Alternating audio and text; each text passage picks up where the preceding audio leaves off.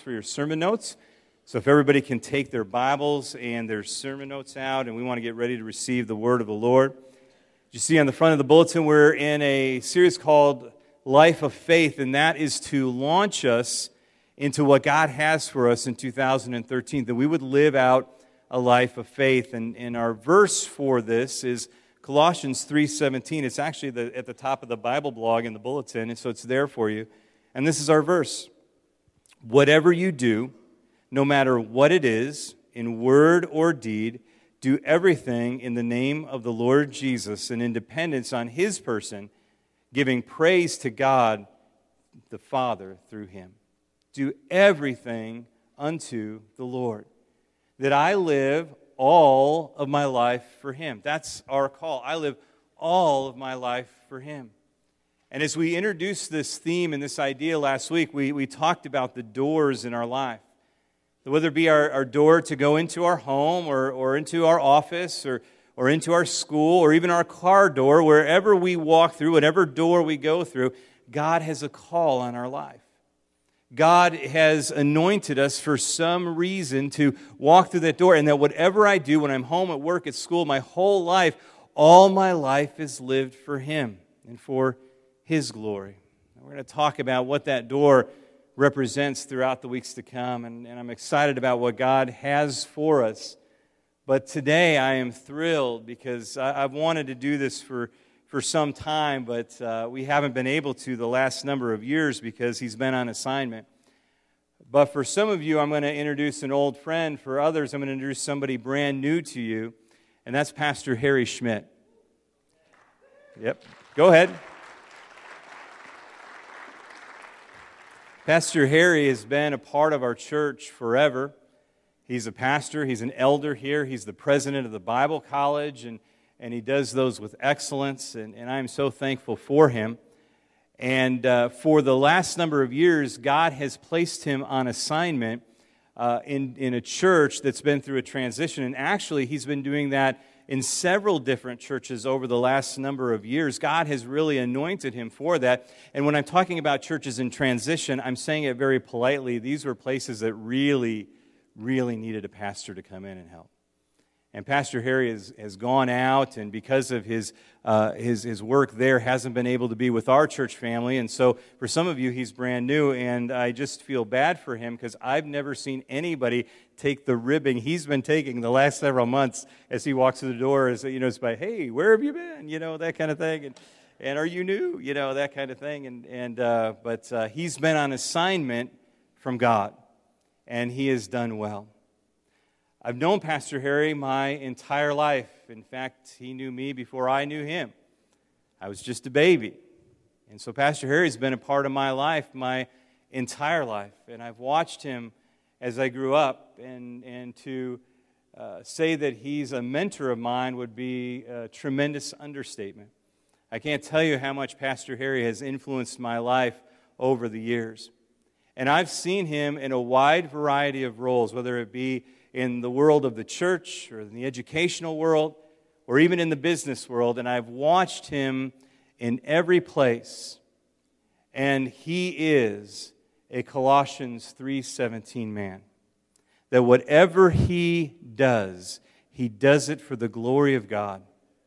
And I've never seen, and this is no exaggeration, any person have the favor and the blessing of God on his life wherever he goes. And it's not just something that God places on him. It's something that he lives out. And so it is an honor and a privilege to have him open the Word and share with us this morning. Would you welcome Pastor Harry Schmidt back to our pulpit here at Christian Life. Thanks, Pastor. Thanks, Pastor Harry. Thank you. Wow. Pastor, isn't he a great guy? Okay. And don't we look alike? Yeah, there we go. Huh? Yeah. Okay. Thank you. Well, what a delight it is to be back home. There's no place like home after the holidays, right? Aren't you glad I'm not singing today, right?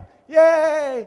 Well, it is a delight to be here, and wow, thank you so very much. I see so many new faces, and of course, when you do miss a couple of Sundays, and you miss 3 years of Sundays, you can anticipate Ed Alexi with a bulletin out there and a membership application and saying, well, welcome and all those great things. So you've been very kind and so forth. And you know what? This has been our home forever and ever and ever. Our daughter, Jennifer, who's with us today, she was raised here, dedicated here. In fact, the night that we announced that Donna and I were expecting Jennifer, everybody stood up and gave her a standing ovation. And it's like, yeah, but we're the ones that, I mean, what about, anyway. So she's always been a part of us as well. Pastor Darrell, I did meet Pastor Darrell a long time ago, and I can remember when his mom and dad and his grandfather and all of us were in Israel, and Pastor Darrell was just several months old. And there was a time when Pastor Merrill, who was one of the co-guides, he and his father-in-law, needed his hands free because, you know, Pastor Merrill does talk with his hands. You know that. He's a good non-Italian. He's just really good. There's something in there like that. But he handed me Pastor Darrell, and I'm holding Pastor Darrell. And I thought, Harry, don't drop this guy. You're dead meat. I mean, there are stones all over Israel, and you're going to get stoned if you... And I was talk about that awesome responsibility of carrying him. A few weeks ago, at my prayer time, I was contemplating the journeys of the Lord. Because you see, when you do give your life to God and you allow God to live out His life in your life, it's amazing the family that He brings you into. And now, as I was thinking a few weeks ago, the Lord reminded me that there was a time when I had the opportunity of holding my pastor.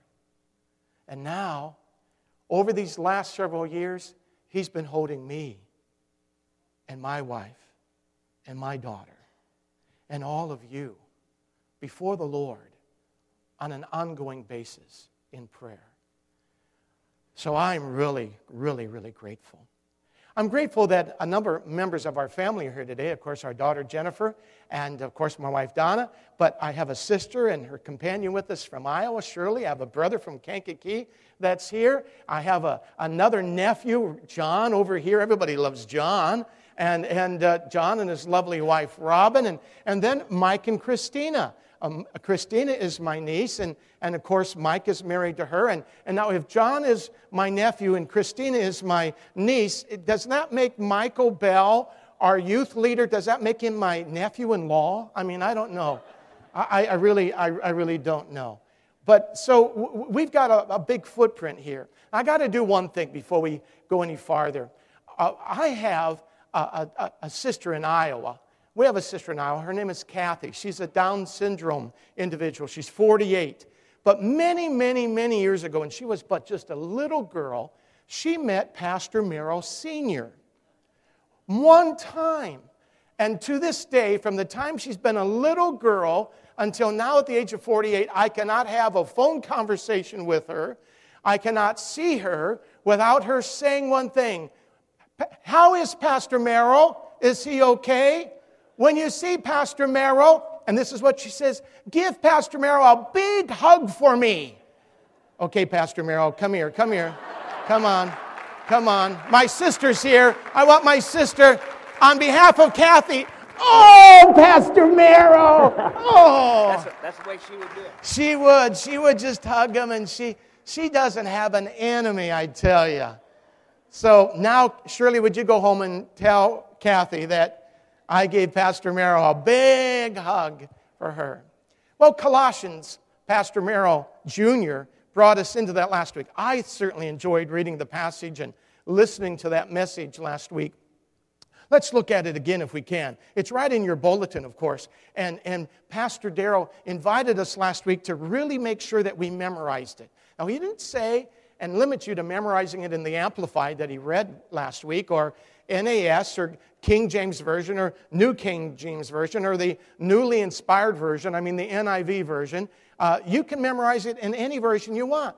I have the NAS right now. Whatever you do in word or in deed, do it all, say that, do it all, say it again, do it all, where? In the name of who? Jesus, giving thanks to God the Father.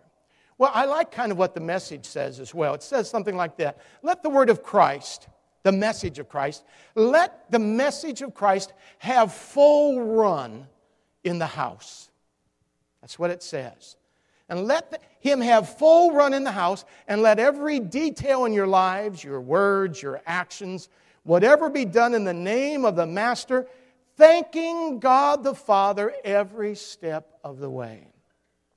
Well, this morning, Pastor Darrell said over the course of the next several weeks, we're going to have an opportunity of talking about the opportunities of having Christ living in us, in our words and our deeds, and then having an opportunity at whatever door we enter, we have an opportunity in bringing Christ there. Today, I want us to talk about, if we can, some of the concepts of taking this message of Christ and the life of Christ, our words and our deeds and everything. Let me just use two words. They're somewhat generic, but really, after God has the run of things in this house, and He has the run of things in my house, He wants us to be able to, as Pastor Darrell said, make sure that we take the Word of God and everything that He is to us. We want to be able to take Him, if I can use these two words, out there. We're going to talk a few minutes about taking God in our words, in our deeds, and in everything we do out there. It's a broad enough two words that it can apply to anything and every place that you want. Out there means, for me, for the last 3 years, I've been trying to fulfill Colossians 3:17 in a very unique environment. And thank you so very much for allowing me to be released from our congregation for the last 3 years. 5 years ago, a sister congregation of ours in the Homewood area experienced the loss of their pastor shepherd. And for 2 years, they just were directionless, and it was really devastating. The congregation, which at that time had been 700 members, dropped all the way down to a precipitous 150 in attendance. 3 years ago, in that 5-year time period then, they inquired and asked if I would have an opportunity to be free. And I talked with the pastors about that release, and they allowed me to, they showed me the door. I mean, they allowed me, okay. I went out there. And it was so great. It's a congregation that's now 101 years old, and it's a congregation that is 95% Black, African American from all over the world, as well as, of course, here in the United States. And so, by God's grace, over the last 3 years, we were able to see that church grow back from 150 to several hundred people. One of the greatest compliments I received was one day, one of the mothers of the church, you know, the mothers of the church, said to me, "Well, Pastor Harry, you're white." And she said, "Your name is Schmidt." And she said, I guess that's German. So she said, "Pastor Harry, you are our white German shepherd."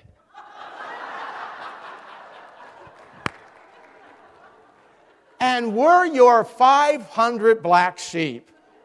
Isn't that great? Red and yellow, black and white, what? We are all precious in who? The sight of the Lord. Well, that congregation is regrown, and there was the Lord just walking through there. What a delightful, you couldn't find a more wholesome, welcoming community. And many of our members here, you supported that effort as other members of our team did. And now they have a vibrant young adult couple who are leading them, and they're doing great. You allowed me to be released out there. On an everyday basis, God wants you to recognize that He releases you to be in your out there as well. Now, Colossians chapter 3, if you look back a few verses, because Pastor Darrell did a masterful job last week walking us through some of the early verses of Colossians 3. Well, if you would go back to verse 15, verse 16, and verse 17, you'll see that they're progressive. And we'll just make a reference to them as we walk through these concepts of allowing Christ to live in us in whatever we say and do and think and act. Live out there with that. In verse 15, you can read it later, but in that verse, Paul the Apostle encourages us to let the peace, now here's the key word, let the peace of God rule in our heart. Wow. The antidote for conflict and the antidote for confusion and guilt and condemnation. And listen, folks, we've all been there, right? We've all been on the other side of things, haven't we? We've all been in desperate need of God. We've all know what it is to live a life outside of God and away from God. What brings that opportunity for us to come into a relationship with God is through the peace of Christ that dwells in our heart. Now, verse 16 encourages us to let the word of Christ dwell within you. So, the peace of Christ settles your account and my account with the past. He sets us free from darkness and He allows us to have life and joy and purpose in that. Then He wants the Word of Christ to dwell in us. Then, Pastor Darrell brought us into verse 17, which is our theme for the next several weeks. Now, verse 17 says, if you have His peace and you have His Word, then let His name If you've got the peace of Christ and you've got the word of Christ, then He is wanting to put His name on you. Hallelujah. I'm wearing a pair of leather shoes today. I'm proud of it. And there's not one word on these shoes that says genuine leather. You know why? Because they're what? Leather. If you're real, you don't have to have somebody tell you, oh, this is real and not a facsimile. When you have the peace of Christ in your life and when you've got the word of Christ in your life, then you have on you the authentic name of Jesus Christ. Hallelujah. How many have the name of Jesus Christ in your life? Would you proudly lift your hands? Hallelujah. Yeah. Amen. Well, now let's look at verse 17. And let's look at just some concepts that have come to my mind as we talk about getting that Word of God in our life and allowing that Word of God in whatever we do to have His way. I want to just remind us that once you and I have the result of peace in our life, that result of peace is having a life of tranquility. The result of having the Word of Christ in our life results in us having lives of activity. He gives us tranquility so that He can produce activity. There are no bench warmers in Jesus Christ.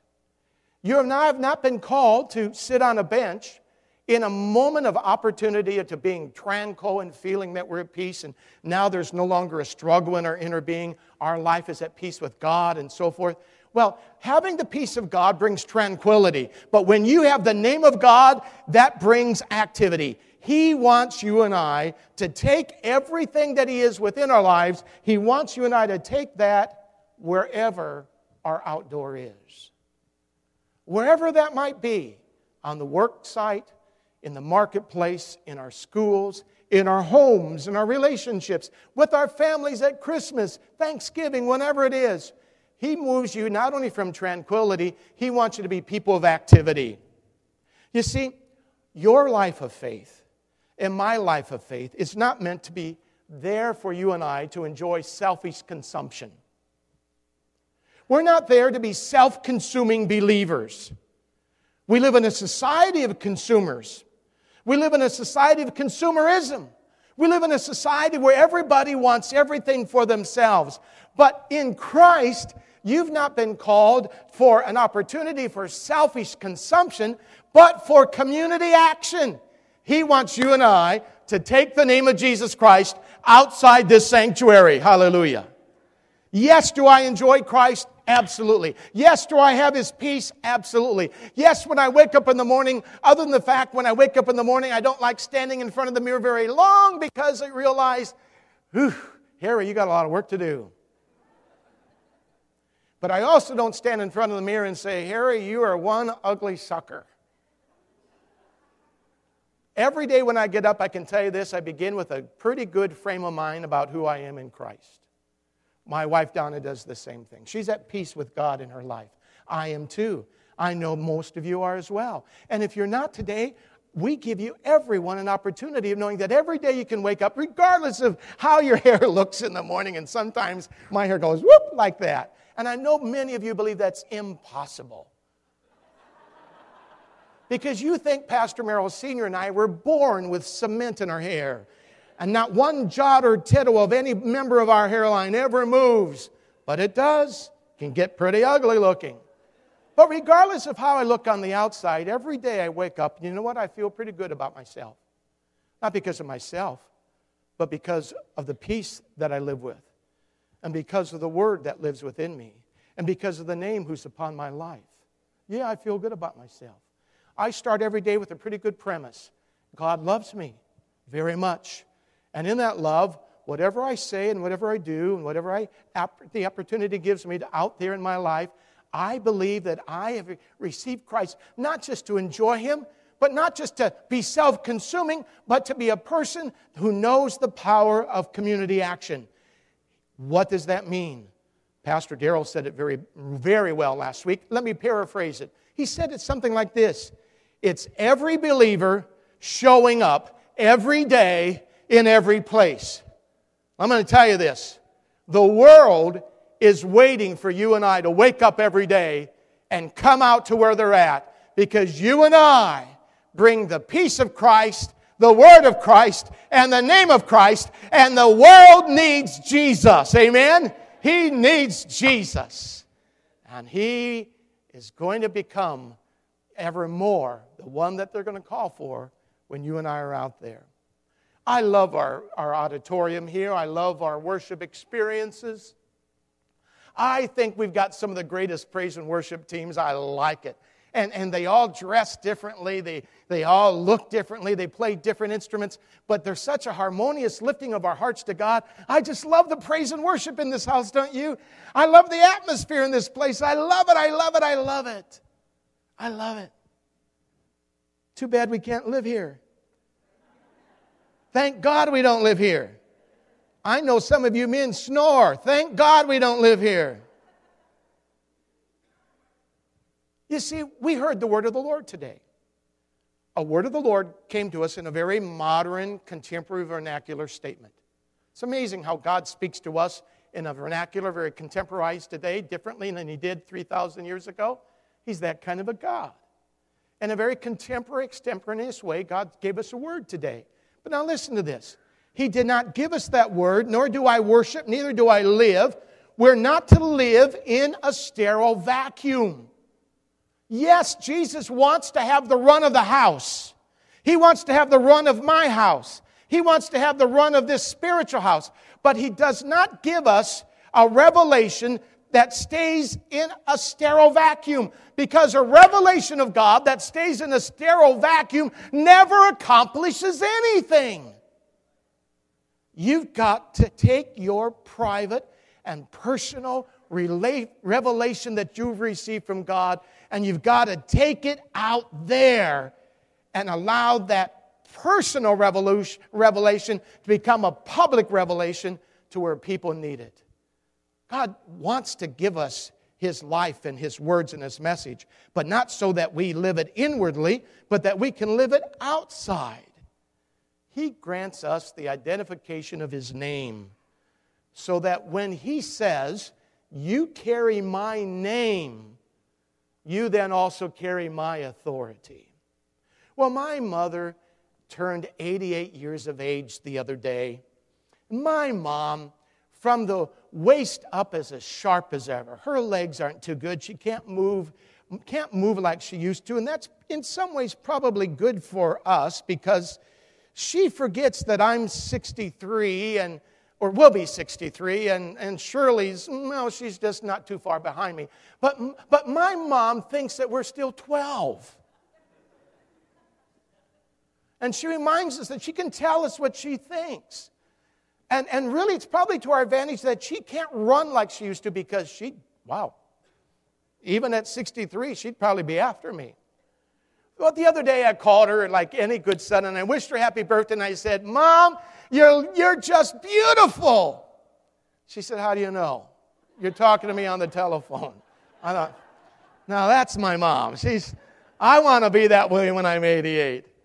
Oh, man, I want to be that way when I'm 88. Oh, my goodness, absolutely. And my mom, several years ago, upon the death of my father, we went to the bank and met with the attorneys, and my mom signed over the power of attorney to me. What that means is that she relegated her name on that paper to be relegated and delegated to my name, which means that anytime I sign my name, it's as if I'm signing her name. Of course, she also told me that she'll let me know when I can do that. You see, when you and I have Christ in our heart, and when He lives within us, and we've got that peace and that joy, and we've got that tranquility, and we have His Word living in us, we take that revelation, that Word of everything that God is to us, and we take it outside every believer, every day, every place, and we take not only His name, because He identifies with us. In Colossians 3:17, I'm putting my name upon you. This young guy has this wonderful name. Yeah, look at him smiling at me. I am funny, aren't I?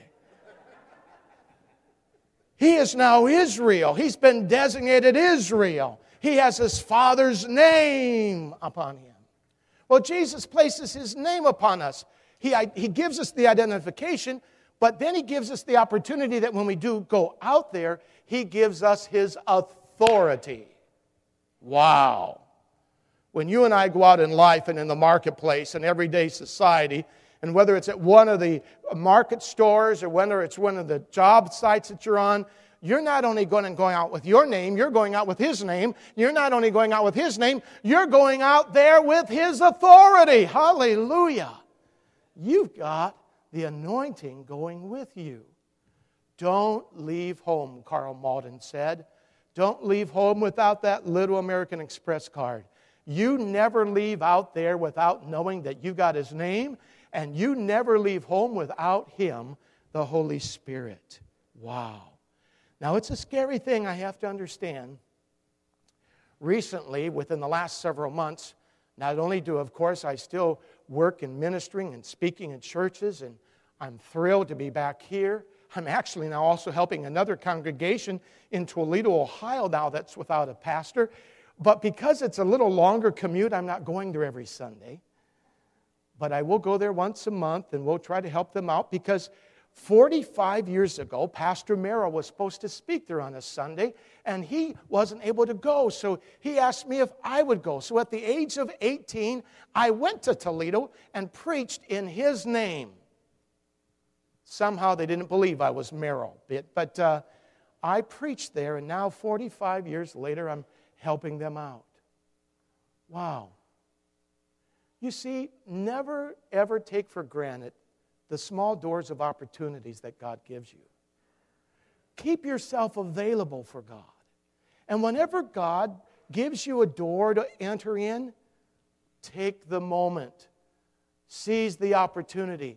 Because the smallest thing you make yourself available for in the name of Jesus today could be the same door that opens up again wider later on in your life.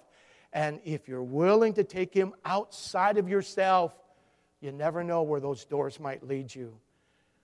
One of the doors I've walked through in the last several months is now to work in an association that's in transition. It had an iconic leader that retired, and to be able to help that organization and that association out, they've asked if I would help them, and I'm doing that as well as the work with the school and the work here in our ministry. Well, that particular assignment puts me out into the marketplace. I work with hoteliers. I work with hotel chains. I work all over the place in convention bureaus, and I work in areas of government, and I've been to Washington, D.C. a couple times, and I've added to the mess. I've added to that opportunity to be there. And anyway, I know what in a better way all of you encounter every day. Because you're an everyday believer who in every place carries the name of the Lord. And I've had the great opportunity in the last several months now to work out there on the other side, where people use conversations and they tell stories and they use language that, well, is definitely not spiritual and definitely not motivating.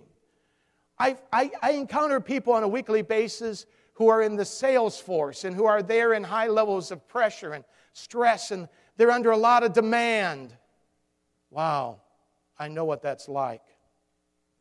I also know that it's kind of scary sometimes for you and I as believers to leave the spiritual vacuum and the spiritual moment that we have here and go out there. But I want to talk with you for just a moment. I want to talk, if I could, about the opportunity that you and I have about going out there in a culture that's very uninviting. And you see, every day people live in a very uninviting culture, don't they? The culture of our country is so radically different than it was 10 years ago. Think of how radically different it was than 30 or 40 years ago. Think about how radically different it's going to be in the next 5 or 10 years. And the culture changes so very fast. And we just don't know how do we walk through our culture. There's so few of us, those who are in this auditorium, who know the name of Jesus Christ and walk with His name and walk with His authority. There's so few of us, and how do we do that in a culture that is divided and bitter and rancorous and just downright ugly? Well, one thing that we're not supposed to do, when you and I go out there, God doesn't want us to react to our culture that we're living in. Don't become reactionary. Remain relevant. What do you mean, Pastor Harry? How can I be relevant in a culture that is just so blatantly bad and dismal and hard and evil, and it's getting even more increasingly difficult for people to be able to walk through? Don't walk through your culture in a reactionary spirit. I encourage you to understand that you are there to be relevant in that culture. And how are you relevant? You're relevant because you have timeless truth that God allows you to put into the cultural context of your workplace. In you is truth. You come here and you get some of the greatest biblical ministry, some of the greatest teaching that you could ever encounter. You have the opportunity of having men and women, brothers and sisters, who will pray with you in this covenant community of faith that we live in.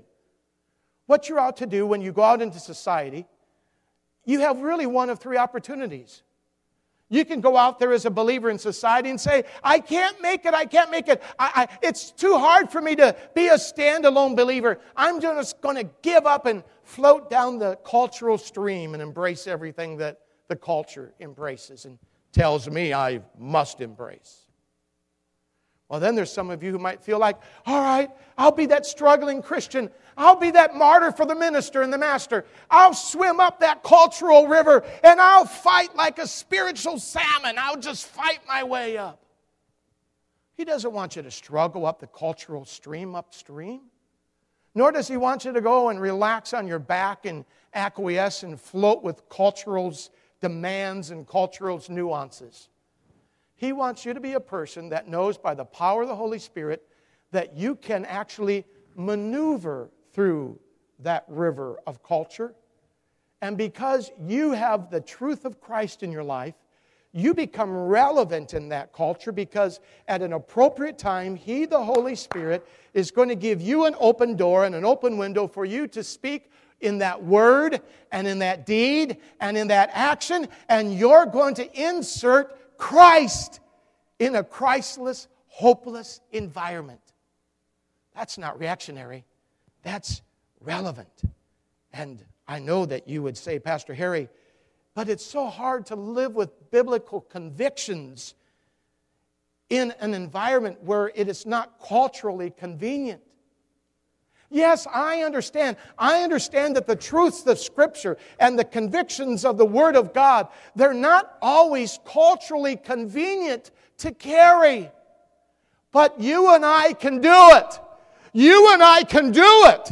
You and I can live in this culture and not give up to the cultural conveniences. Why? Because I carry within my being the mind consciousness of Jesus Christ. Hallelujah.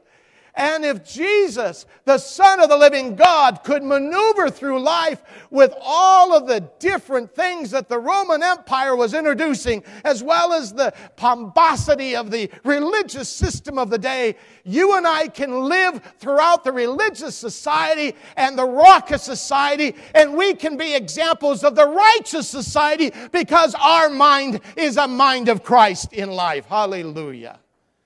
I let this mind in my mind, which was also his mind.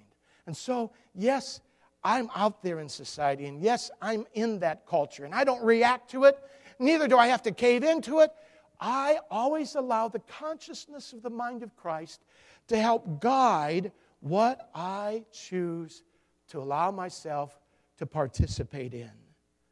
Well, I want you to know that when you and I go out into life and to culture, you and I have one major assignment. And that major assignment is just to allow Christ to be in us, the life of glory. A few weeks ago, I was in San Diego. I was there representing this association that I'm under the employ. And as I was in a particular hotel environment in San Diego, I was waiting for a dignitary to arrive. And their plane was late, so I was standing outside under the canopy of this hotel. And any of you that know me, I just like to engage people in conversation. The other day I was in Bob Evans, and I saw an elderly man with pajamas on, and because it was in Indianapolis, his pajamas had Colts all over it. Anybody heard of that group, the Colts? And there was an elderly gentleman out for breakfast at Bob Evans, and his pajamas had Colts all over it. So I went over to him. I said, "Oh, I'm just so thrilled that you proudly are wearing those pajamas that highlight the Chicago Bears." And he looked at me for a moment, and then he broke out laughing. And he said, "I'm from Chicago, and I am a Bear fan, but I'm visiting my son in Indianapolis, and he said I had to wear these darn things."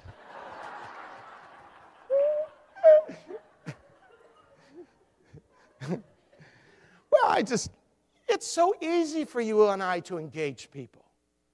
Let what you are be who you are, and that is real. Christ was very real.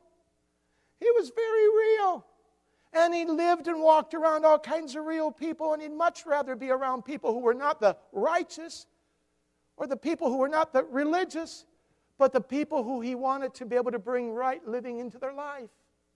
And so there was a couple guys out there parking cars, and nobody, you typically give them your car tag, and they go get your car, and they go running around. Nobody talks to these people, and so I thought, I'm going to go out and just talk to them. I'm waiting for this dignitary.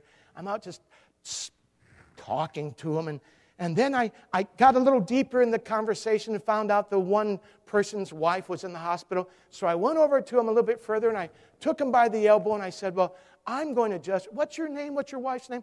"All right." I said, I'm going to really lift her up before God. That's all I said throughout this week. And all of a sudden, an employee, an administrator, a real big upper level kind of guy, come walking by outside in a suit. And he walked right by. And all of a sudden he stopped. And he turned. And he said, "Harry Schmidt." I go, oh, this is scary. he's plainclothes security people, I can tell. I'm going to be shown the door again. Happens at church, and now it happens at the hotel. I'm always being shown the door. Harry Schmidt. He came over and shook my hand. Then he hugged me. And he said, "Do you remember me?" I go, I said, "No, I don't." He said, 12 years ago, I met you for the first time. And I was working at a hotel. And he said, I was discouraged. And he said, at that moment, you brought a word of encouragement and a word of hope in my life. He said, I've never forgotten that moment. He said, everybody in the system knows Harry Schmidt. I go, oh, I'm in the system now. You see, when you and I live, as Pastor says, the Colossians 3:17 life, our assignment is not to show light on other people's sins. They know they need help. They know they need God. They know they need life. They're looking for something. My assignment in life is not to shine light on somebody else's sins, but to shine hope in somebody else's heart.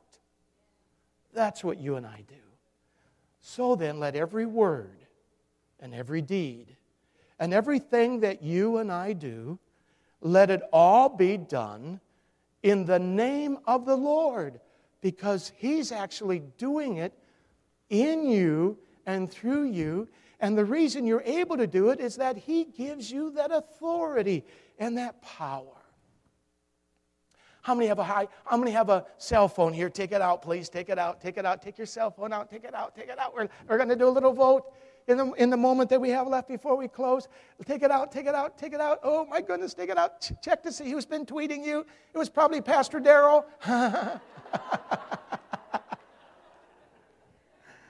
right. How many have cell phones that are branded under the name of Verizon? How many Verizon people? Raise your cell phone. Come on. Don't be scared. Hold them up proud. How many are, what are you, honey? What are you? Oh, T-Mobile. Yeah. How many T-Mobile people are you? All right. How many AT&T people? Yeah. Well, I don't know about you, but I have the new iPhone 5.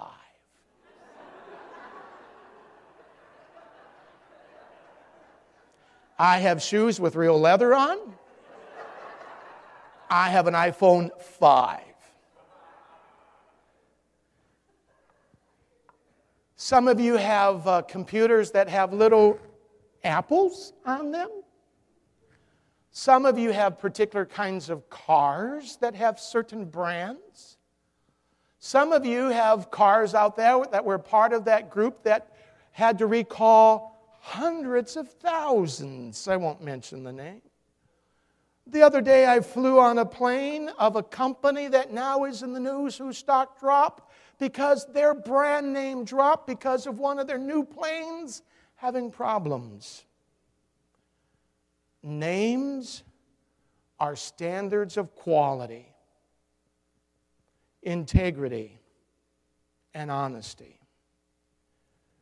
I tend and you tend to make your purchases by the names of the products because their names have a standard of excellence. Our standard of excellence, His name is what?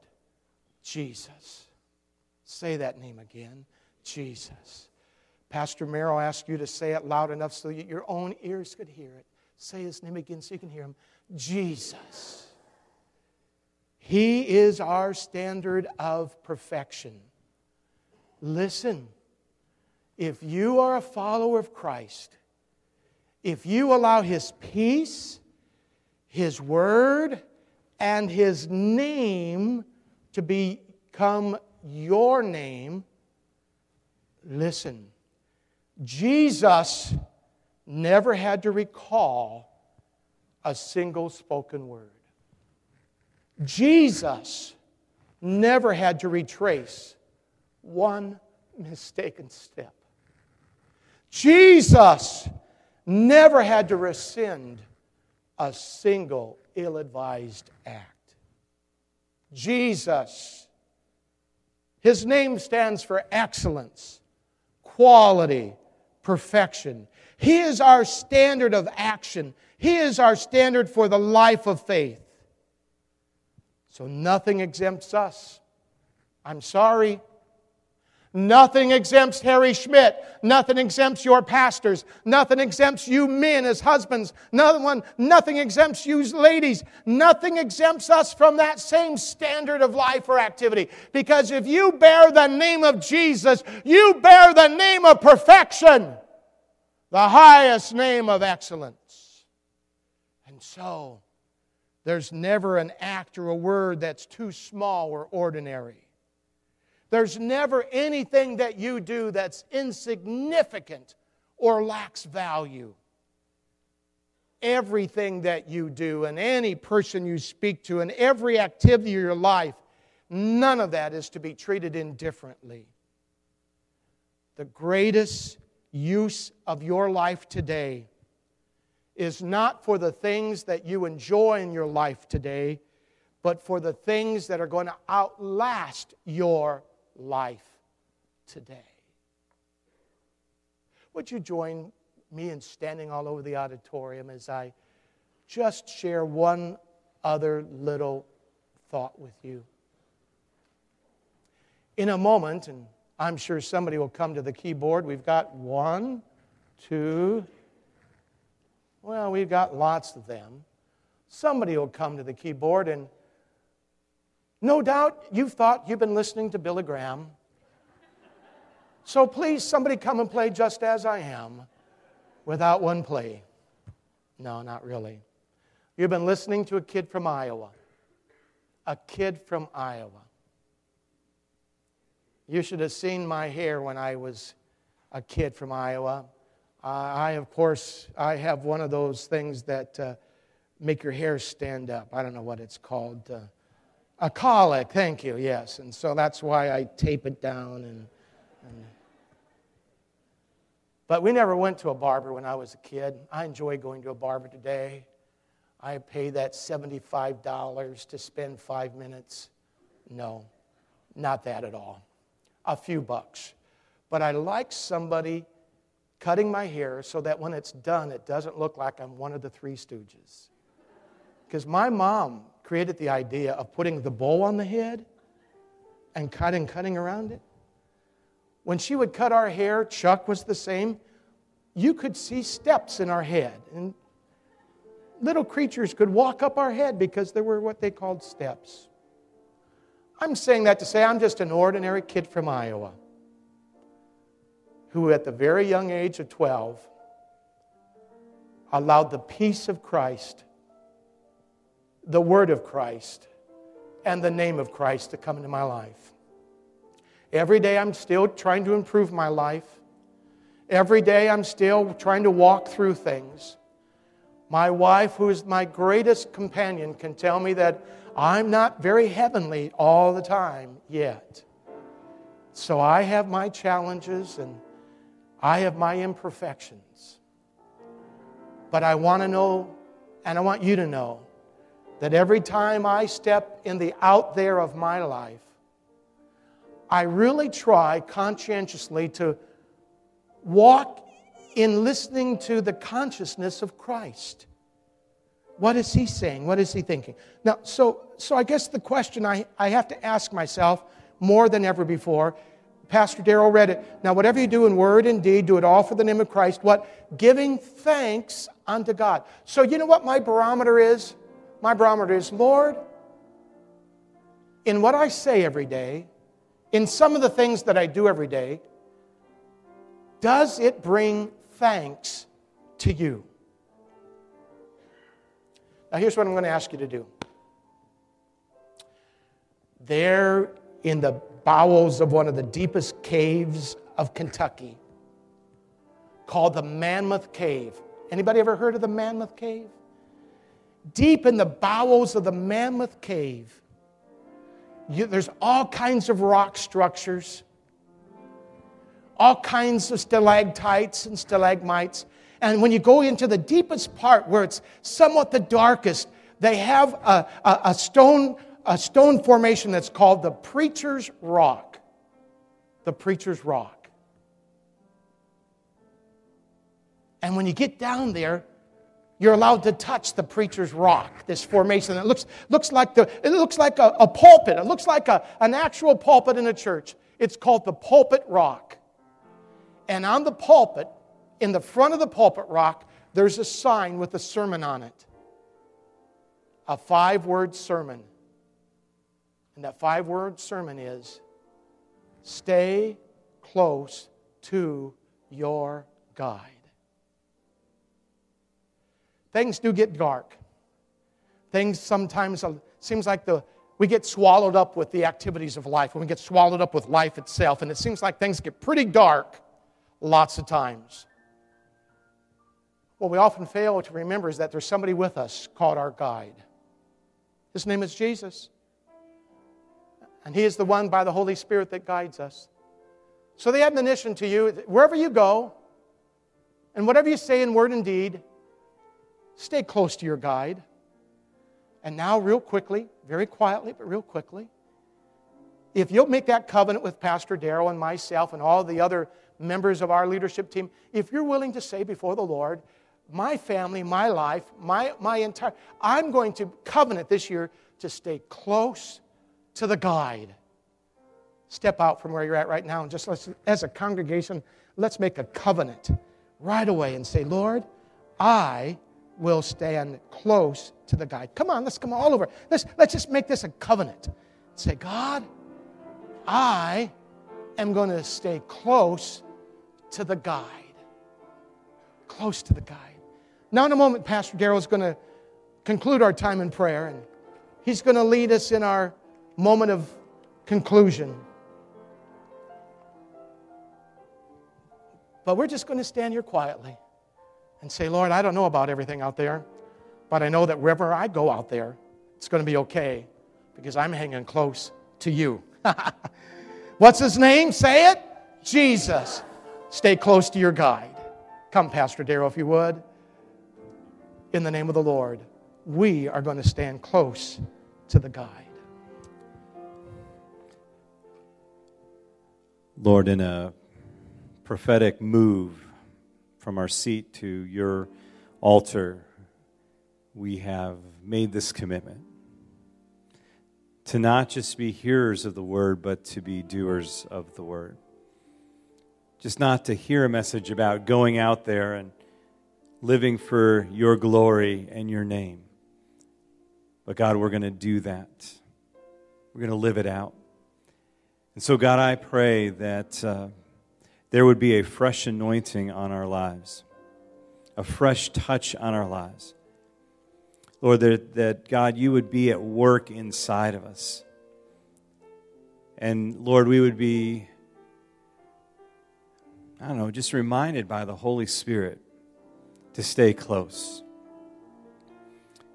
That whenever we begin to move in one direction or another, that we would feel that gentle nudge or whisper of the Holy Spirit. And that we would ask ourselves all the time, in what I am doing right now, how is that, can that be related to the name of Jesus? Can what I am and what I'm doing be associated with the name of Jesus? Help us, Holy Spirit, this week, this month, this year, to be connected to you, our guide. And God, living out there, what we've heard in here. And God, we make that commitment today. We make that commitment all over this place. We make that commitment to live for you, for your name, for your glory, in thanksgiving to you. And God, I thank you that as we go out there, we are not alone, but that you are with us every step of the way. You said you would never leave, you would never forsake. Until the end of the age, you will be with us. And God, I thank you that we don't go out there alone, but God, we go out hand in hand with you. And may we just stay close to you this week, draw near to you, open those doors and those windows of opportunity to speak your name, to bring the love, the grace, the encouragement, the hope, the joy, the life abundant, God, that you can give to a lost and dying world. We love you today, God. We receive your word. We ask for the anointing to go do your word. In Jesus' name, amen. Amen. You know, it's interesting, the last night and this morning, how many notes I was taking as Pastor Harry was preaching and just adding more today.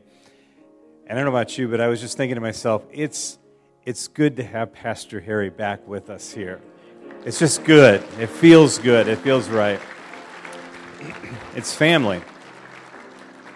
And so thank you, Pastor Harry, for opening the word. And I thought, it's great to have a good sermon and such good notes, but then you know what I thought? I thought, what if we actually went and lived this sermon out? I thought as I was reading over the notes, what if I actually go out and live what I just wrote down? And I don't know about you, but that is going to be my call this week, this month, this year, and I know that's your call as well. And so as you go to live it out, I'm just going to pray a blessing over your life, and this is for all of us that name the name of Christ. And this is kind of fun because we don't normally do the blessing this closely together. It's kind of scary, but we're going to pray a blessing, and we bless a young child today, baby Israel. We know that God's blessing is upon this family. But I'd like for us kind of all to have hands laid on us if we can. And so what I'm going to ask you to do is just to stretch out your hand and grab the hand of the person closest to you. And this is a blessing on the family of God. And there's a blessing on your life today. And so receive the blessing of the Lord that has been upon God's people from the very beginning. May the Lord bless you and protect you. May He smile on you and be gracious to you. May He show you His favor and grant you His peace. God, I thank you for that blessing that rests upon each one of us and our brothers and sisters in Christ, us as a family. God, you have blessed us today. God, your presence has been here with us today, and now we believe that your presence is with us as we go. Lord, we're going to break hands in just a moment, and it'll be a while before we gather together again to worship you, but as we break hands with our brothers and sisters, we don't break with you, Jesus. We're going with you this week. And I just thank you that your favor, your grace, your peace, your blessing is upon us as we go. Smile every time you look at us, Lord, and we'll smile back. Lord, keep us safe and strong until we can gather together again as the church and worship you. We pray this in Jesus' name. Amen. Amen. Hey, good day in the house of the Lord, huh?